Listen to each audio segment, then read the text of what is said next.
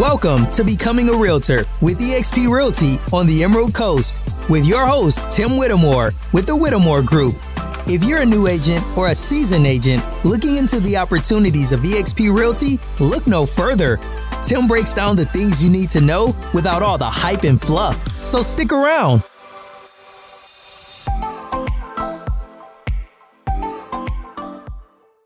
All right, so in this video, it's going to be talking a little bit about me and how I got to where I am. If you've watched a lot of these different um, videos and everything else that we have done, this is just a little bit background of information on me.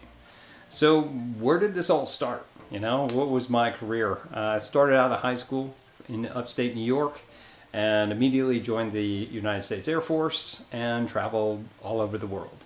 I was lucky enough that in my 14 years in the Air Force, I, I traveled all the way around it to the top and all the way to the bottom.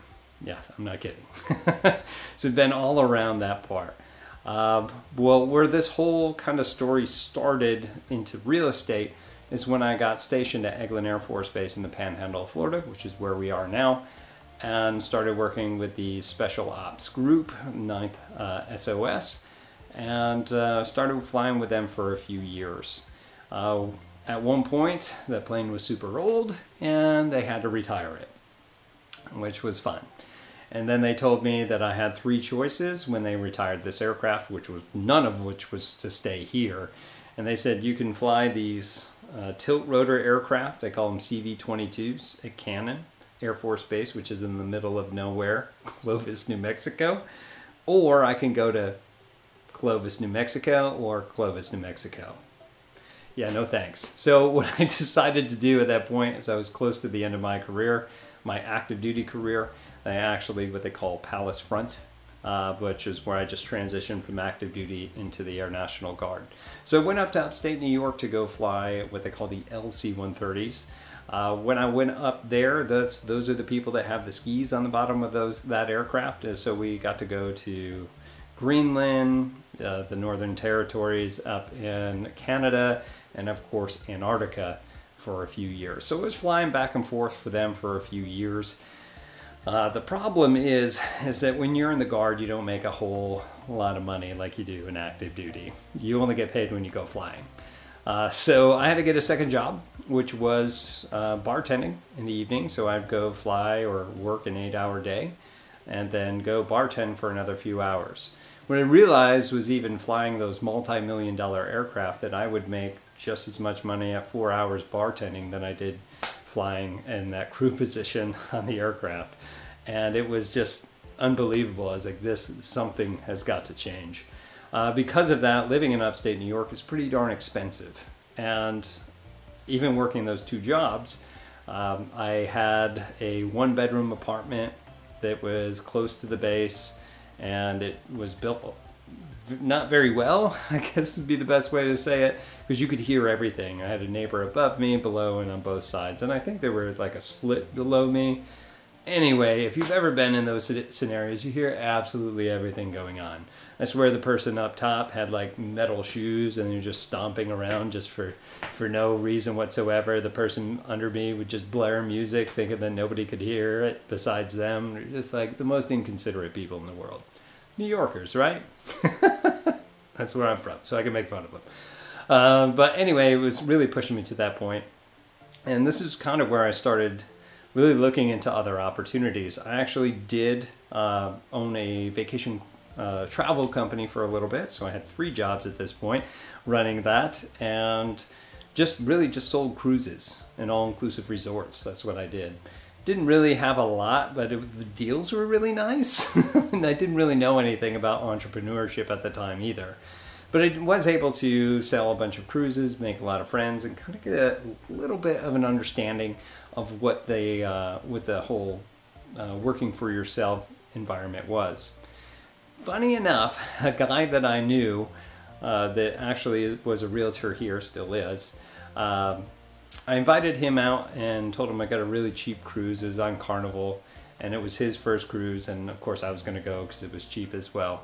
And uh, at one point, he was talking to me about his real estate business and how everything was going really well. And we're pulling into port, And as we were pulling into port, uh, he looks at me and he goes, "You know, I think you'd be really good at this." I thought I was like, "Real estate? No, I'm not.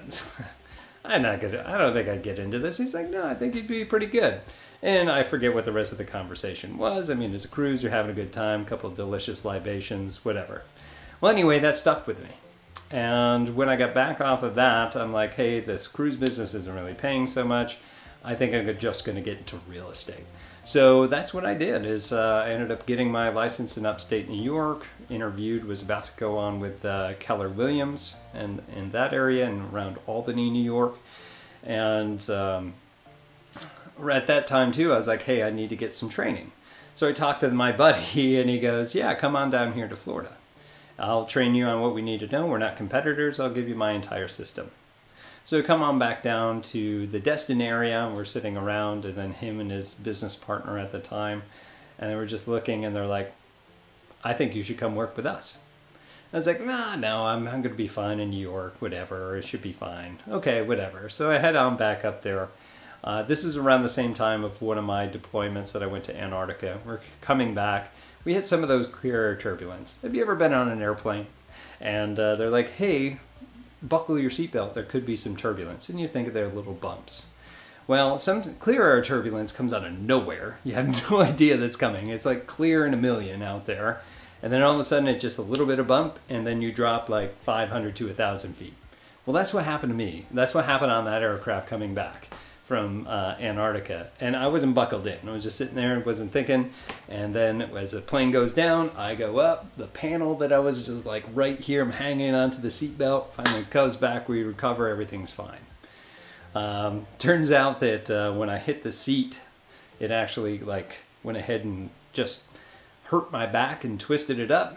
So at that point, they said hey, you can pretend that your back doesn't hurt anymore, or you can use this excuse to get out of the, the Air National Guard. And I went, nah, I think I'm done here. so uh, I decided to get out of that and talk to my buddy down in Florida. His name's Andrew, by the way. And uh, he says, yeah, come on down. We'll, we'll hire you. So this was at that point. You know, it's, it's a point in your life like I thought I was going to be in the military. I thought I was going to do this for a career. Uh, I forgot to mention that during that time too, they were going to take me. I was enlisted. They were going to put me up as an officer to be a navigator on that plane.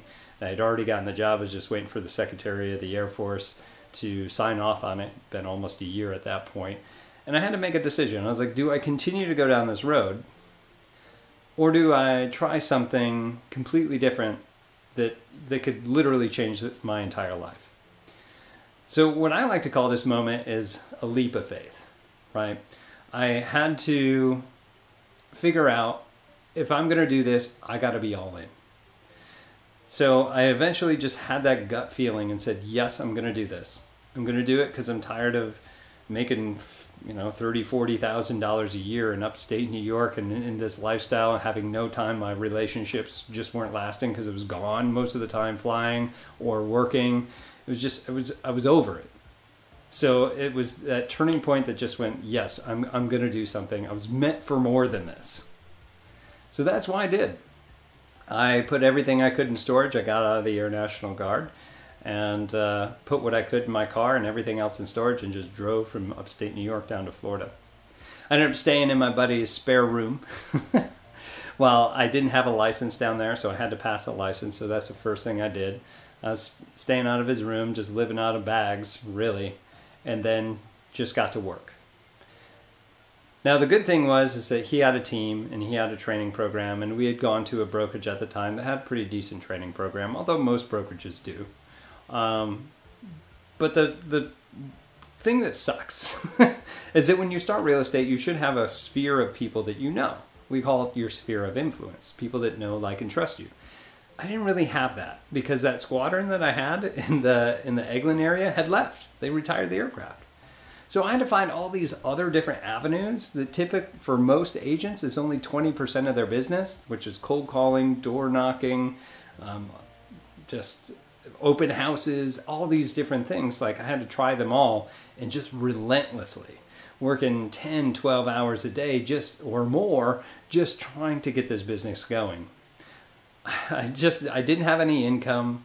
I didn't have really anything else. I had to succeed because if not, then I'd have to tuck tail and head back up north and uh, continue that other life, even if it was there for me or not. I was hoping it wasn't. Uh, but I really, really worked hard at this, and I heard every rejection. Uh, I worked up to four open houses per week. Uh, cold calling when everybody left the office because it was open bay, and I just didn't like that. Uh, there was one point that I would find like a storage closet in that building just to get away from people so I could make cold calls over and over without the uh, surrounding noise. But I persevered. And I had to do so for four to five months before we saw that first paycheck. Funny enough, when I did get that first paycheck, uh, they garnished so much of the wages that I had because of all the initial fees. I think I got paid $68 from that commission. It wasn't that much. Uh, but then I just kept going and kept going. And then on month number six, if I month six or seven, then I had five closings in a month, and I got paid on all of them. And that's what built that that entire sort of momentum that you need to keep going and keep going. And it just it just built and built and built. And I'd never really stopped moving on this. Uh, and because of that, for that brokerage that I was in, I got Rookie of the Year that year. I ended up closing, I think it was 33 transactions and $6.2 million worth of volume. And I'm not in luxury. So, or I wasn't at the time. So, th- those are the sort of things. That's the perseverance that you have to go for. It's it's that leap of faith that you leave everything else behind and you don't you don't necessarily give yourself an option to go back. And as long as your why, your why of doing this, whether it's yourself, it's your family, you need to prove something, it's that why that drives you to be who you are is big enough, you'll persevere through anything. I know that I'm not a uh, just a one one case wonder here. I know that there are a lot of different people that have their struggles that got into this, but if you can devote yourself to it, you can be successful or more successful than I can.